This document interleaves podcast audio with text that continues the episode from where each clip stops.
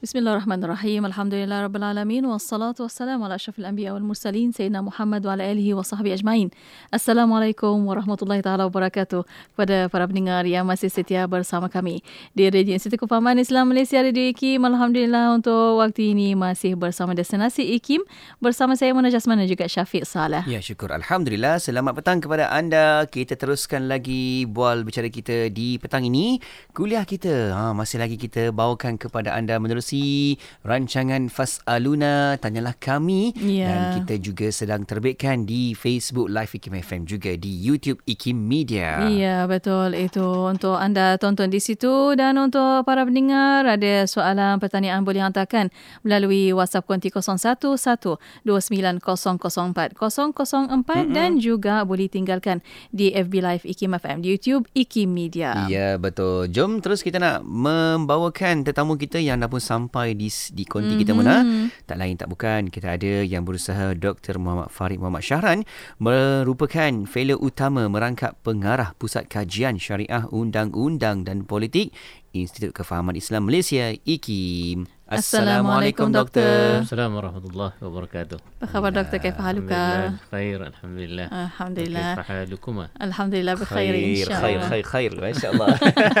Terima kasih doktor masih meluangkan masa untuk Fasaluna pada petang ini. Ya. Dan untuk Fasaluna petang ini, ha kita uh, tahu doktor akan bincangkan tentang adab bermusafir. Ha, ha. Ha, kita bersyuti sekolah ni hmm. ha, yang akan yang dah mula dah ni. Hmm. Ha, sama-sama kita nak tahu juga ha, wah, musafir pun ada adabnya. Itulah hmm. kan apa yang boleh apa yang tak boleh hmm. ha, apa amalan yang kita boleh selit-selitkan juga dalam perjalanan kita itu. Jom doktor kita mu- buka sedikit mukadimah doktor.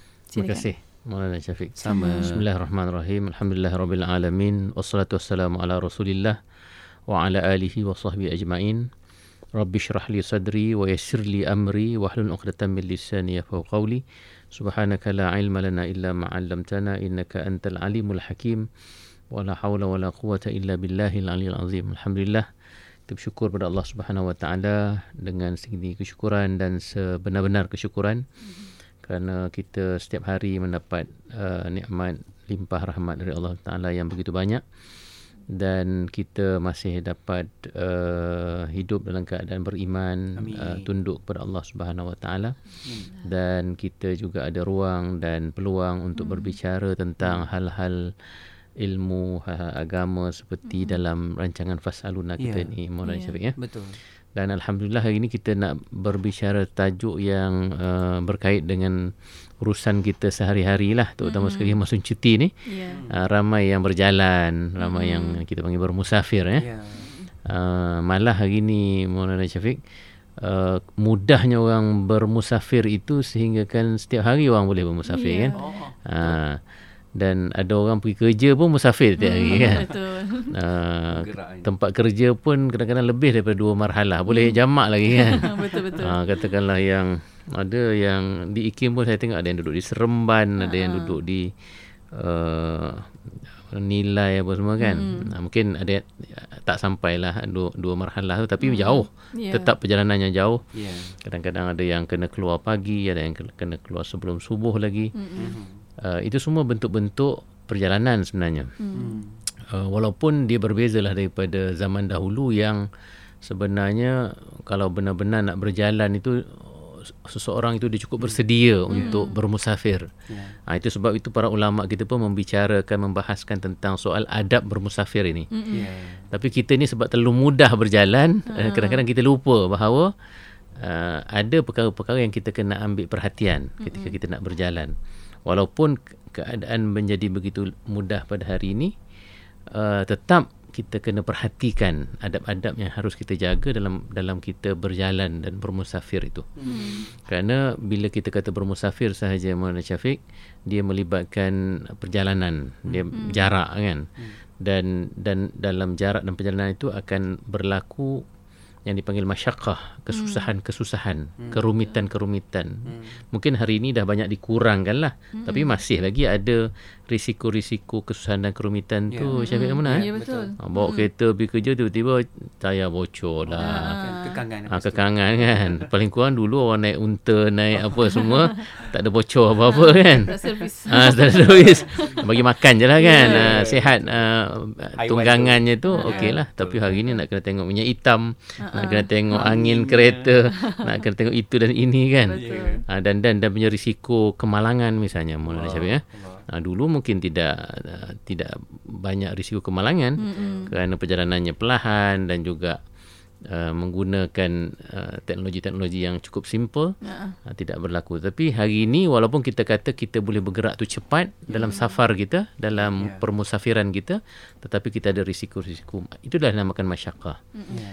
Ha, dan benda-benda itulah yang uh, Syafiq dan Mona kita kena uh, kembali uh, memutalaah balik eh murajaah balik Yeah. yeah. rujuk yeah. balik apa yang para ulama kita sebut hmm. dan dia bukan sekadar adab dari sudut persiapan-persiapan fizikal mana Syafiq eh Ya. ha, kadang kita ni belum nak berjalan wah dah siap belum lampu suluh dah siap belum yeah. apa Check semua. uh, apa power bank yeah. ya kan itu benda-benda yang okey lah itu bagus. Itu persiapan-persiapan tetapi macam mana dengan fizi- persiapan kerohanian kita? Dalaman kita. persiapan dalaman kita kan? Sebab pemusafiran ini dia ada risiko juga yang kemungkinan kita tak balik Maulana Syafiq eh? Betul. ha, kan? Ha, ha. nak pergi berjalan cuti seronok apa semua tengok-tengok na'udzubillah berlaku benda-benda yang kita tidak ingini. Ya, maka kita tak balik.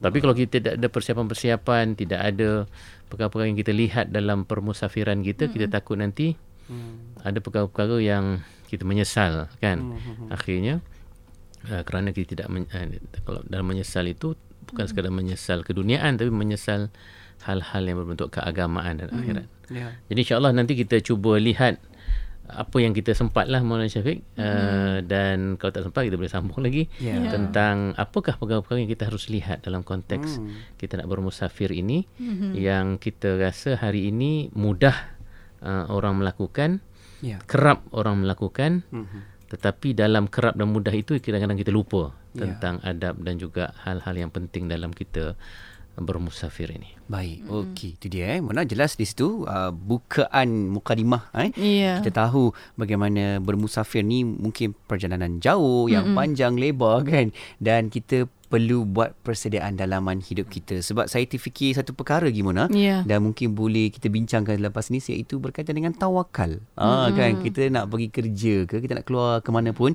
bagaimana konsep tawakal ni yang boleh diterapkan dalam perjalanan musafir kita. Mungkin kejap lagi doktor boleh maklumkan tentang perkara tersebut. Ya. insya-Allah. Dan untuk waktu ini, doktor dan para pendengar kita berehat seketika. Kita akan kembali selepas ini untuk anda terus setia bersama kami hanya di Destinasi IKIM. Nilai-nilai bersama IKIM. Benar. Sifat benar disebut lebih 10 kali dalam Al-Quran.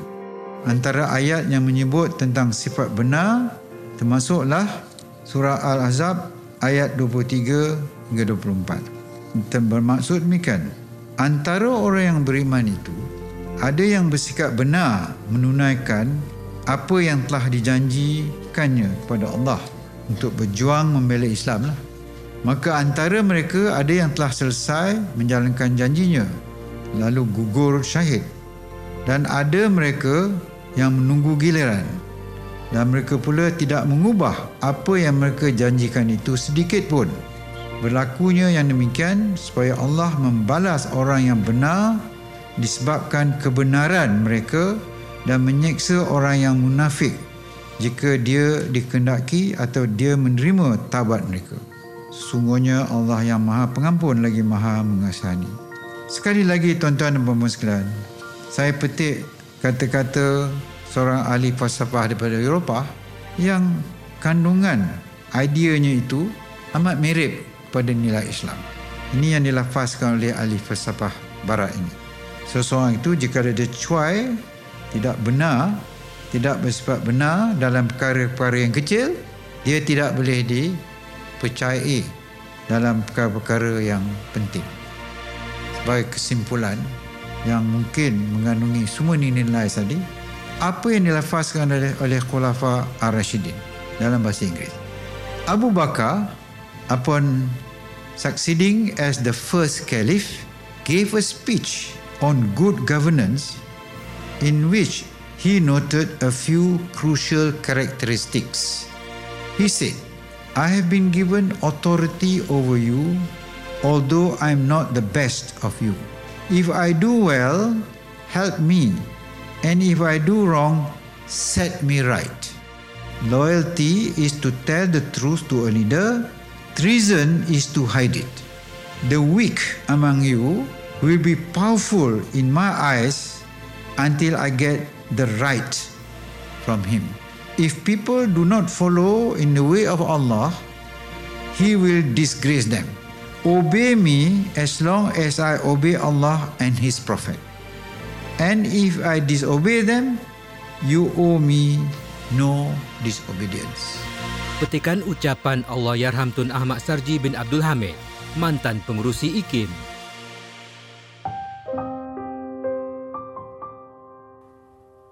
Kadang-kadang kita tersenyum keseorangan kerana mengingatkan suatu peristiwa yang manis.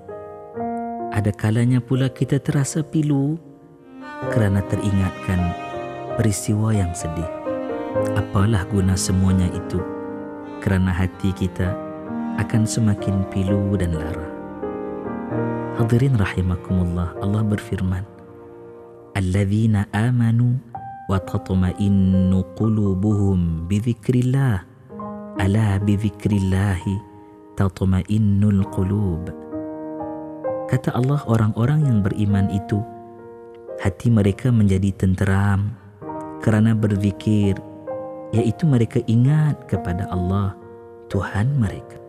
Ingatlah kata Allah bahawa dengan berzikir kepada Allah itu ingat Allah selalu hati akan menjadi tenteram, aman dan damai.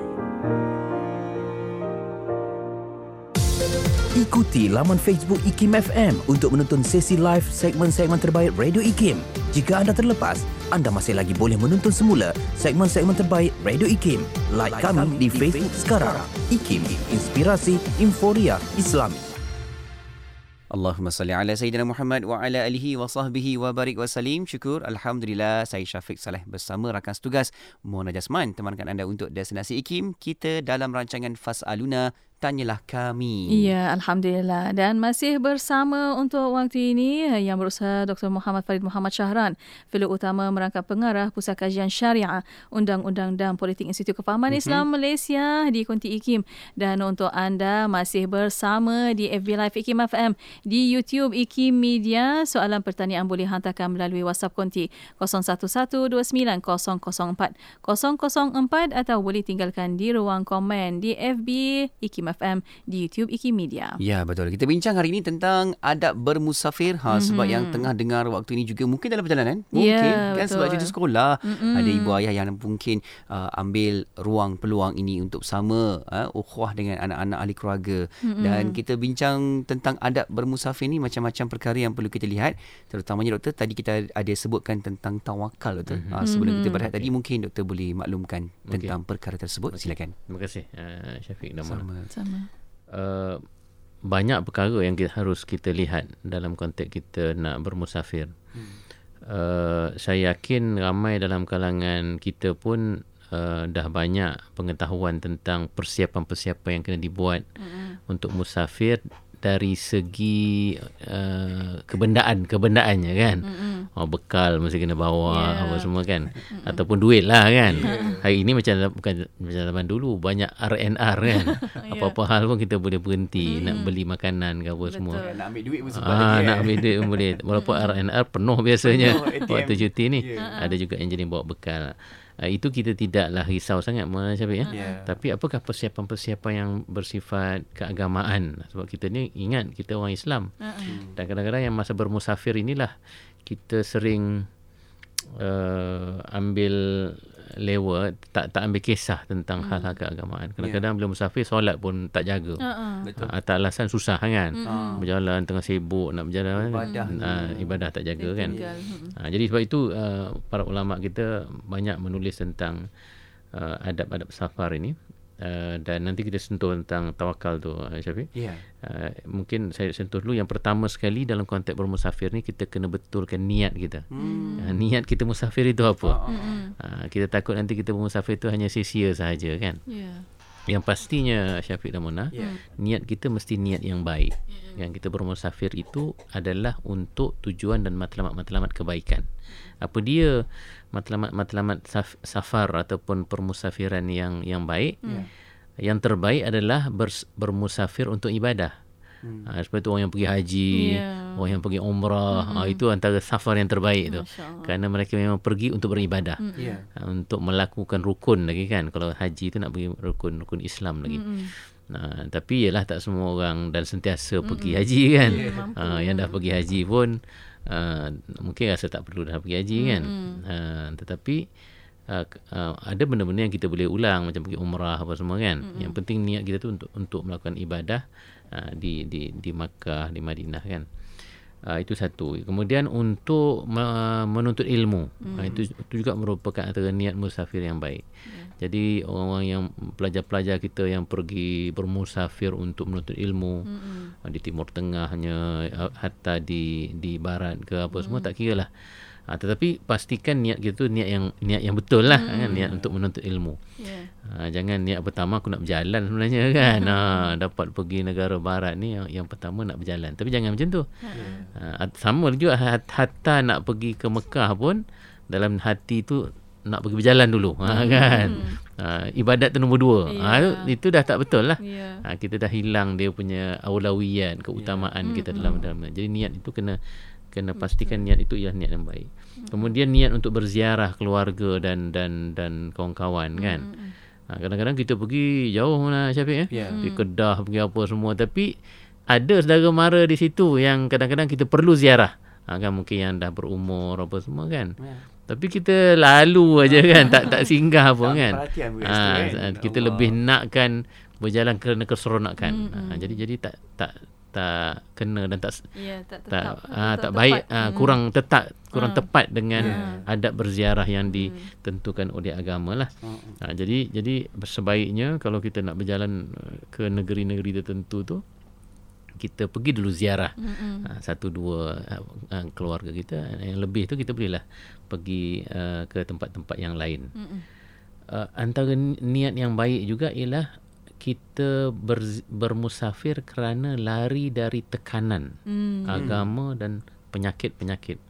Seperti mana Rasulullah SAW sendiri bermusafir daripada Mekah ke Madinah dalam hijrah atas dasar melepaskan ataupun mengelakkan diri daripada tekanan agama dan tekanan permusuhan yang yang ada pada orang-orang kafir Quraisy. Ha, jadi jadi uh, uh, itu juga satu jihad sebenarnya kan.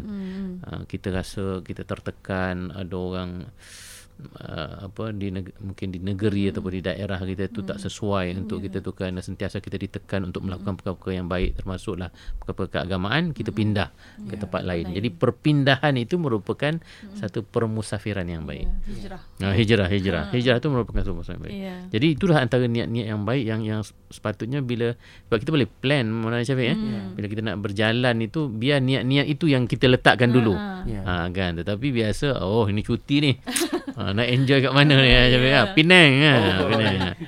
Ha, bukan tak boleh, boleh kan tetapi Niat kalau lah. sekadar niat itu sahaja dia jadi macam Dapat tu je. Ah, dah dapat tu lah. Entah-entah tak dapat apa-apa sebab kita sekadar seronok. Kadang dengan Tuhan pun kita lupa kan. Allah. Ah, Sekat sana mungkin solat kita pun tak, kalau tak tinggal pun mungkin terlewat apa semua hanya Ya. kerana kita nak mencapai keseronokan yang ada.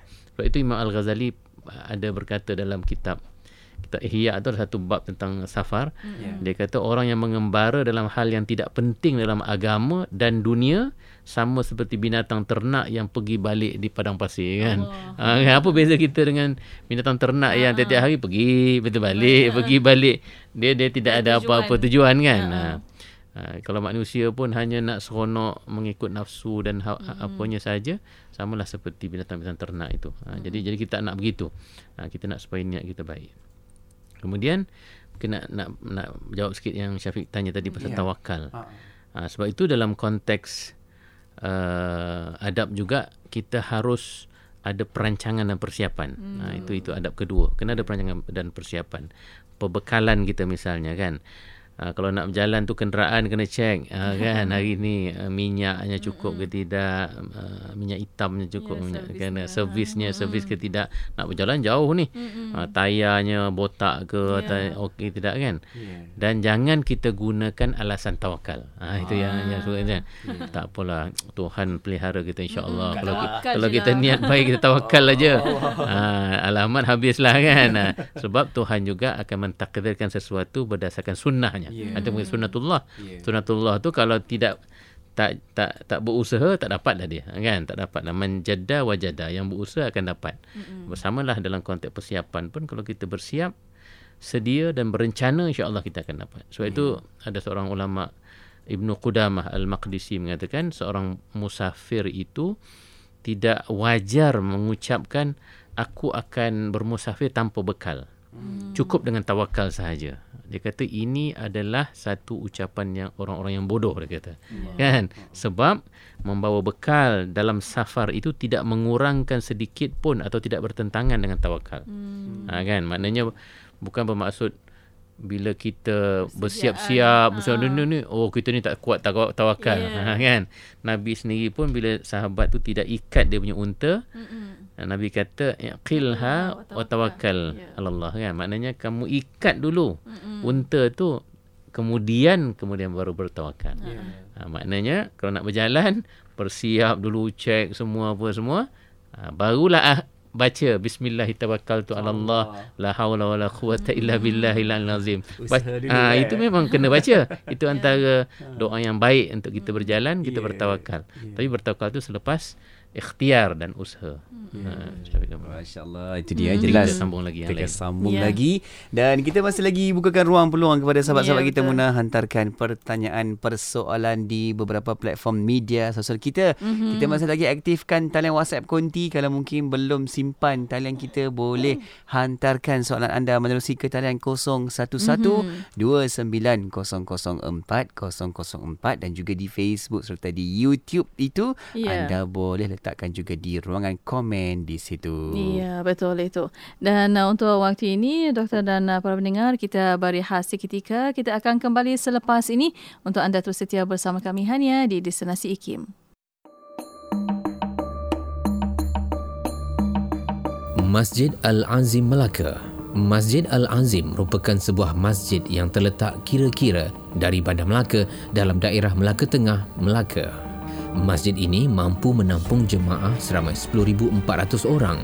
Tingkat atas dihaskan untuk wanita seramai 700 orang, manakala tingkat bawah boleh menampung seramai 9,700 orang jemaah lelaki. Masjid ini luas dan selesa kerana tidak diganggu oleh tiang-tiang kecil. Masjid Al-Azim mula dibina pada 14 Mac 1984 dan siap sepenuhnya pada 12 Januari 1990. Masjid ini telah dirasmikan oleh Duli Yang Maha Mulia Seri Paduka Baginda yang di-Pertuan Agong ketika itu iaitu almarhum Sultan Azlan Shah pada 13 Julai 1990 bersamaan 20 Zulhijjah 1410 Hijrah. Gaya seni bina Masjid Al-Azim ini disediakan oleh sebuah jawatan kuasa reka bentuk yang mengambil kira aspek keunikan seni bina tradisi Melayu dan seni ukir Islam. Sesuai dengan keunikannya itu, ia dapat dilihat dari dua sudut luaran dan dalaman. Masjid ini berbentuk segi empat yang disesuaikan dengan bumbung tiga tingkat yang juga sama bentuknya. Ilham ini berdasarkan bentuk masjid pertama yang dibina oleh Nabi Muhammad sallallahu alaihi wasallam dan selaras dengan hakikat Islam itu sendiri yang terdiri daripada empat unsur utama iaitu tapaknya melambangkan syariat yakni perundangan Islam. Tingkat pertama melambangkan tarikat iaitu jalan mendekati Allah. Tingkat kedua melambangkan hakikat iaitu mencari kebenaran Allah dan tingkat ketiga melambangkan makrifat iaitu mengenal Allah. Puncaknya yang berukir-ukir digantikan dengan dom Beberapa potong ayat Al-Quran telah dipilih dan diukir dengan tulisan khat. Pemilihan ayat tersebut pula disesuaikan dengan konsep dan falsafah pembinaan masjid ini. Setiap hujung tulang bumbung masjid ini terdapat sulur bayung yang melambangkan satu ciri keistimewaan, keindahan seni bina Melayu. Ilham terciptanya sulur bayung ini diambil daripada sejenis tumbuhan liar di tepi sungai. Ia menggambarkan genggaman tangan semasa bertahiyat.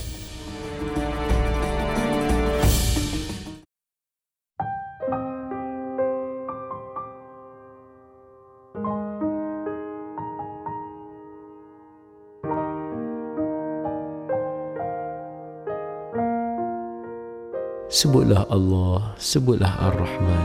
Mana saja yang kamu sebut, asalkan nama yang baik semuanya milik Allah Subhanahu wa taala. Satu zikir yang cukup besar, satu zikir yang merangkumi semua yang ada di dalam seluruh alam semesta ini terkandung dalam la ilaha illallah. Sebab itu kita sentiasa sebut berdasarkan hadis Nabi afdalu zikri fa'lam annahu la ilaha illallah Muhammadun Rasulullah Ketahui bila segmen-segmen kegemaran anda akan ke udara di Radio IKIM. Layari www.ikim.my dan klik di ruangan radio. Terdapat juga info-info menarik mengenai personaliti-personaliti radio IKIM. IKIM, Inspirasi Inforia Islam. Inspirasi Inforia Islami hanya di Radio Institut Kefahaman Islam Malaysia. Terima kasih kepada anda yang masih setia bersama kami untuk waktu ini bersama rancangan Fas Aluna dan ialah kami. Ya betul dan selamat petang. Masih lagi kita nak teruskan Ya. perbincangan kita menerusi rancangan Fas Aluna Tanyalah Kami dengan tetamu kita kita ada Dr. Muhammad Farid Muhammad Syahran merupakan fellow utama merangkap pengarah dari Pusat Kajian Syariah Undang-Undang dan Politik Institut Kefahaman Islam Malaysia IKIM. Ya, bercakap tentang ada bermusafir Ah. dan untuk waktu ini ada lagi ha, nak dengar daripada Dr. Farid. Apakah lagi adab-adab yang harus dipelihara dalam uh, kita semasa bersafar ni, Doktor? Ya, Bagaimana? silakan. Pertama tadi kita sebut tentang membetulkan niat. Eh. Niat-niat kita tu kena betul. Niat ni bukan apa Maulana Syafiq. Ya. Niat ini dia memandu kita punya kesedaran dan amalan kita. Mm-mm. Nah, sebab itu dalam ibadat pun kita kena ada niat kan. Betul. Walaupun kita rasa solat tu ha, mestilah kalau nak bangun solat tu mestilah niatnya solat kan. Ha, tetapi dalam mazhab Syafi'i khususnya niat itu ditekankan betul-betul. Hatta kena di apa kena Lafaz. disebut lafaz. Ah. Bukan apa kerana dia akan memandu kita punya kita punya ingatan dan juga amalan kita. Betul, betul. Dan kita akan melakukan benda itu dengan sedar Mm-mm. dan ketara sedar kan. Very mindful of what we are doing. Uh, sebab itu penting uh, kita betulkan niat tu. Maknanya apa-apa saja kalau kita nak berjalan apa semua tu kita pastikan niat kita merupakan niat yang baik dan kalau adalah niat-niat yang tak baik itu kita boleh tolak ke tepi. Kita boleh usaha untuk untuk mengenepikannya. Kemudian kita bercakap tentang tadi tu perancangan, persiapan dan jangan hanya menggunakan alasan bertawakal untuk kita uh, kurang dari sudut persiapan. Nanti kalau ada apa-apa yang berlaku uh, itu bukan kerana oh uh, Tuhan dah tentukan kan. Hmm. Betul segala benda Tuhan tentukan tetapi ad, Tuhan tentukan itu berdasarkan kadang-kadang uh, kita punya us, uh, usaha dan ikhtiar kita juga hmm. kerana itu dipanggil sebagai sunatullah. Yeah. Yang ketiganya kita kena ada ilmu tentang safar terutama yang berkaitan dengan agama. Hmm. Sebab Maulana Syafiq macam saya sebut tadi Mm-mm. kadang-kala dalam permusafiran ini kita punya urusan itu urusan yang banyak yang kadang-kadang menyusahkan. Mm-mm. Menyusahkan kita ada masyakkah di situ dan kadang-kala kita kita menye, kita macam tidak me, me, memikirkan tidak me, memberatkan kita punya urusan-urusan keagamaan. Dan kita kena ingat dalam Islam tidak Islam tidak menyusahkan. Dalam musafir tu ada dipanggil rukhsah. Mm-mm. Ada kerenganan-kerenganan yang Tuhan berikan. Antaranya kalau solat boleh dijamakkan kan. Boleh dikasarkan, boleh dijamak maknanya boleh digabungkan. Kasar itu boleh dipendekkan. Uh, kalau 4 rakaat jadi 2 rakaat. Dan itu pun kita dah maklum eh. Tetapi kena improve lah kan? Kalau hmm. katakan Syafiq nak berjalan ke apa semua bacalah sikit balik hmm. tentang jamak kasar study apa semua balik. ni study balik. Yeah, ha, kemudian dari segi Revision. dari segi jaraknya kan dua marhalah kan? Ha, jauh mana yang dua marhalah yang membolehkan kita jamak kasar itu? Yeah. ha, sekarang ni senang kita set aja kan? Yeah. waste pun dah bagi tahu dah. Kita tahu waste je dia dah tahu berapa kilo kan? Ha, kalau lah dua marhalah tu sekitar 80 lebih ke 90 adalah pandangan ulama yang berbeza-beza. Tapi sekitar itu maka kita pun tahulah kalau kita pergi tu sampai ke Melaka misalnya daripada mm-hmm. KL sampai ke Melaka ah kita lepas dah boleh jamak lepas lah mm-hmm. ah, tapi kalau macam tak pasti seremban nah itu tak tak sampai lagi ah, jadi benda tu kita boleh uh, periksa dan check mm, yeah, teknologi ah, dan, dah ada ah, dan, mm, tapi yang penting okay. itu kita kita concern kita mm-hmm. kena ambil perhatian Betul. sebab itu melibatkan sebahagian pada agama kita mm-hmm. dan melibatkan ibadah yang kita nak uh, lakukan itu dan apa lagi rukhsah-rukhsah yang yang yang diberikan solat Jumaat misalnya. Mm-hmm. sebab itu solat Jumaat itu uh, dalam dalam mazhab kita kalau hari Jumaat kalau nak bermusafir jauh kena bermusafir sebelum mm. fajar. Yeah. Ha itu sunat uh, di uh, sebelum subuh. Sebab mm-hmm. apa? Sebab kalau selepas fajar kita wajib untuk sembahyang Jumaat tu. Yeah. Ha, takut nanti bila terlepas apa semua. Tapi kalau kita selepas subuh masih boleh tapi dengan syarat kita Jumaat Jumaat lah kita hmm, kena berhenti Jumaat di mana-mana kan. Hmm. Ha. Tapi sebaiknya sebelum Jumaat dan Nabi pernah ada hadis mengatakan sebaik-baik musafir itu, itu adalah hari Khamis. Hmm. Ada tu. Yeah. Nabi sendiri uh, suka uh, bermusafir hari Khamis. Yalah tapi kita sebutkan tadi Maulana Syafiq hmm. uh, zaman dahulu tu memang safar itu satu usaha yang uh, berat kan hmm. yang jauh. Yeah. Jadi kena ada persiapan, yeah. kena ni hari ini uh, berhari-hari kan Mm-mm. tapi hari ini kalau kita orang daripada Kelantan ke KL pun naik flight hanya 45 minit je yeah, kan betul. dan ada orang yang ulang alik tu uh, uh, pergi kerja uh, saya kadang kalau pergi ke Kota Baru saya tengok ada orang yang memang setiap hari dia kata oh. uh, dia berulang alik ni yang kaya-kaya lah yang yeah. business yeah. dia meeting syarikat. lah apa semua kan betul. syarikat kan betul. jadi setiap hari dia musafir tu kan pagi uh, kat KL uh, petang dekat yeah. sana dah. tapi rukhsah tetap ada yeah. dalam agama walaupun dah ada kemudahan begitu laju begitu mm-hmm. rukhsah untuk solat apa tu tetap tetap tetap, di, tetap diberikan mm. oleh agama Ha, jadi jadi yang penting kita kena ada ilmu tentang perkara-perkara Mm-mm. tersebut. Nah. Kemudian ada satu lagi adab yang yang penting juga dalam konteks kalau berjalan jauh lah ni mana eh ya, uh. dan Syafiq yeah. dan melibatkan hari-hari yang ni uh, selesaikan lu hutang-hutang dan mm. pemberian-pemberian oh. orang kepada kita. Yeah. Ha, katalah Syafiq nak pergi belajar hmm. lima tahun kan? Uh, Morocco. Uh, Morocco kan? Nak jadi syekh besar oh, kan? Uh, tapi nak pergi tu pastikan hutang Mona bayar dulu. Nah, hutang Mona bayar dulu hutang saya. Yeah. uh, kan? Yang yang yang yang boleh kita usahakan lah yeah. kan? Yeah. Uh, tapi yang lain kalau tak dapat tu kena bincang lah macam mana. Yeah. sebab kita bermusafir ni lama. Dan kita tak tahu apa akan berlaku Ha, mungkin kita punya hidup pun berakhir di sana kan. Yeah. Nah, jadi kalau boleh selesaikan dulu urusan-urusan itu jadi seolah-olah kita ni macam nak pergi dalam keadaan yang kita kita dah selesai. Pergi yeah. haji pun gitu kan. Yeah. Betul. Ha, kena minta dulu apa halal yeah. apa semua mm-hmm. dan selesaikan hutang-hutang yang ada. Ha, kalau hutang bank tu ha, itu bolehlah ada kira sebab memang ada perjanjian yang lama kan. Ha, tetapi ni hutang-hutang yang ni lah dengan kawan dengan mm-hmm. apa semua ni. Yeah. Ha, kalau boleh selesaikan dulu. Ha, itu itu satu oh. itu adab yang yang penting itu mm. supaya kita kita bermusafir itu dalam keadaan yang bersih dan mm. dan dan baik. Kemudian ada juga adab yang mengatakan pilih rakan dan ketua dalam safar. Okay. Ha, pilih rakan yang baik. Hmm. Yeah. Jadi nak bermusafir ni kita kena tengok juga uh, kalau dalam kalau keluarga okeylah tak ada masalah hmm. sangatlah. Yeah, convoy, Tapi convoy. katalah dalam tim ah anak konvoi bawa motor, je. Eh, berhati-hati pilih kawan-kawan yang baik-baik lah oh, kan ya, pilih imam ah, pilih yang solatnya pun okey yeah, apa semua Bilal. jadi bila dia bermusafir dengan kita itu dia menjadi uh, pembantu kita dalam dalam, dalam konteks mengingatkan kita benda-benda yang uh, perlu dan wajib kita lakukan. Yeah. Dan kalau lebih pada tiga, adabnya adalah pilih seorang ketua kan. Yeah. Sebab ada hadis Nabi mengatakan iza kharaja salah satun fis safar falyu'ammiru ahadahum. Kalau kamu bermusafir lebih dari tiga orang, lantik seorang amir, seorang hmm. ketua dalam kalangan kamu. Yeah. Ha, tiga sampai kan kalau tiga puluh memang mesti lagi lah kena kena ada ketua. ketua. Ha, dan ketua ni penting kerana apa? Kerana dia nanti akan bertanggungjawab mm-hmm. dalam menyusun dan menentukan dan kalau nak buat keputusan tu kita ada seorang yang kita boleh rujuk kan. Mm-hmm. Ha, jadi pilihlah ketua yang terbaik lah dalam kalangan kelompok kita tu supaya safar kita tu merupakan safar yang baik. Kalau kena pilih yang jenis uh, hoha-hoha semayang pun tak jaga Ya. ha, nanti uh, uh, berhenti solat. Oh no. Terus dia kata kan. Ha, sudah. Dia pula yang menjauhkan kita daripada hal-hal yang wajib dan uh, ibadah kita kan. Ha, jadi itu uh, mungkin yang terakhir sekali. Ya. Uh, kalau nak itu nak bermusafir itu bermusafirlah ber, berpagi-pagian Hmm. Ha, dan sebaiknya pada hari Khamis lah yang seperti disebutkan tadi. Ya.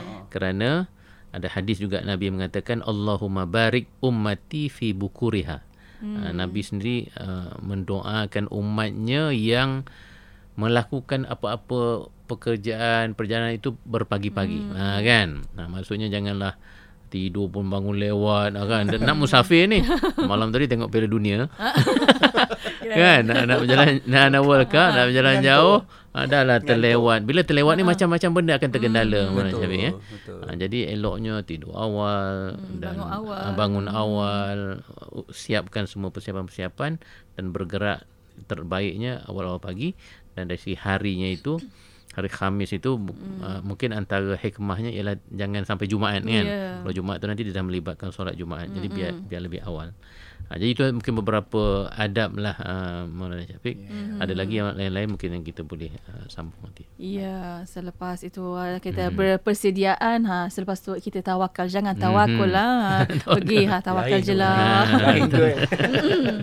Alhamdulillah, Terima kasih doktor Ya. atas uh, pencerahan dan uh, semua tips-tips untuk ada permusafir ini ha dan uh, tinggal sedikit masa lagi Ya, doktor ya. untuk kesimpulan Hmm. dan pesanan Okey. daripada doktor silakan. Betul. Ya kita bercakap ni kerana hari ini musafir itu terlalu senang. Mhm. Ha, kan? Safar itu senang dilakukan sehingga kadang-kadang kita lupa. Ya. Bahawanya kita ada adab yang kita harus jaga. Mm-mm. Dan yang keduanya uh, kita nak supaya apa-apa sahaja perjalanan yang kita lakukan itu dia berjalan dengan sempurna. Mm-mm. Khususnya hal-hal yang berkaitan dengan agama. Ya. Ha, kan kita mungkin cekap dari sudut menyusun macam-macam uh, Syafiq dan Mona eh. Uh, waste dah, waste dah ada kan. Power bank dah ada. uh, bekal-bekal dah ada air, lampu suluh, semua cukup dalam kereta. Tetapi dari segi niat kita kan, kita jaga ke tidak niat kita. Betul. Dari segi persiapan kita nanti nak nak ah, ni kalau kita nak pergi sana ni senang tak nak nak solat apa semua? Hmm. ni sejadahnya bawa ke tidak Betul. apa semua ke tidak kan? Ha, jadi benda-benda tu kadang lupa. Tapi yang lain-lain kita cakap ha, jadi tak bolehlah begitu. Ha, dalam konteks kita muslim ini kita kena harus utamakan tanggungjawab dan rukun mm-hmm. keagamaan itu dan apa sahaja persiapan-persiapan yang berkaitan dengan itu kita kena sediakan mm-hmm. dalam konteks kita berjalan atau bermusafir. Alhamdulillah itu dia eh apa perkara penting yang perlu kita berikan perhatian menerusi tajuk kita iaitu adab bermusafir Mhm. semoga itu dapat tambah lagi pengalaman panduan untuk kita Amin. dalam menyusun aturkan perjalanan permusafiran kita nanti Iya, insya-Allah. Alhamdulillah. Dan di akhirnya terima kasih Dr. Farid uh, untuk pertemuan ini dan uh, kita akan jumpa lagi. Assalamualaikum. Assalamualaikum warahmatullahi wabarakatuh. Alhamdulillah. Terima kasih juga kepada anda yang terus tonton di Facebook mm-hmm. dan juga di YouTube IKIM dan terus kekal bersama kita sebab banyak lagi perkongsian selepas ini, okey? Mm-hmm. Dan terus kekal di IKIM Inspirasi Inforia Islami.